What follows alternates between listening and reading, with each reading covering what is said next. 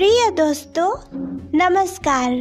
मेरा नाम प्रतिमा है, मैं सोनभद्र की रहने वाली हूँ।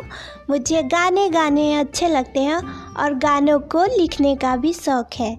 उम्मीद है आप लोगों को मेरे गाने पसंद आएँगे और आप लोग मेरे गानों से आनंद भी लेंगे। धन्यवाद।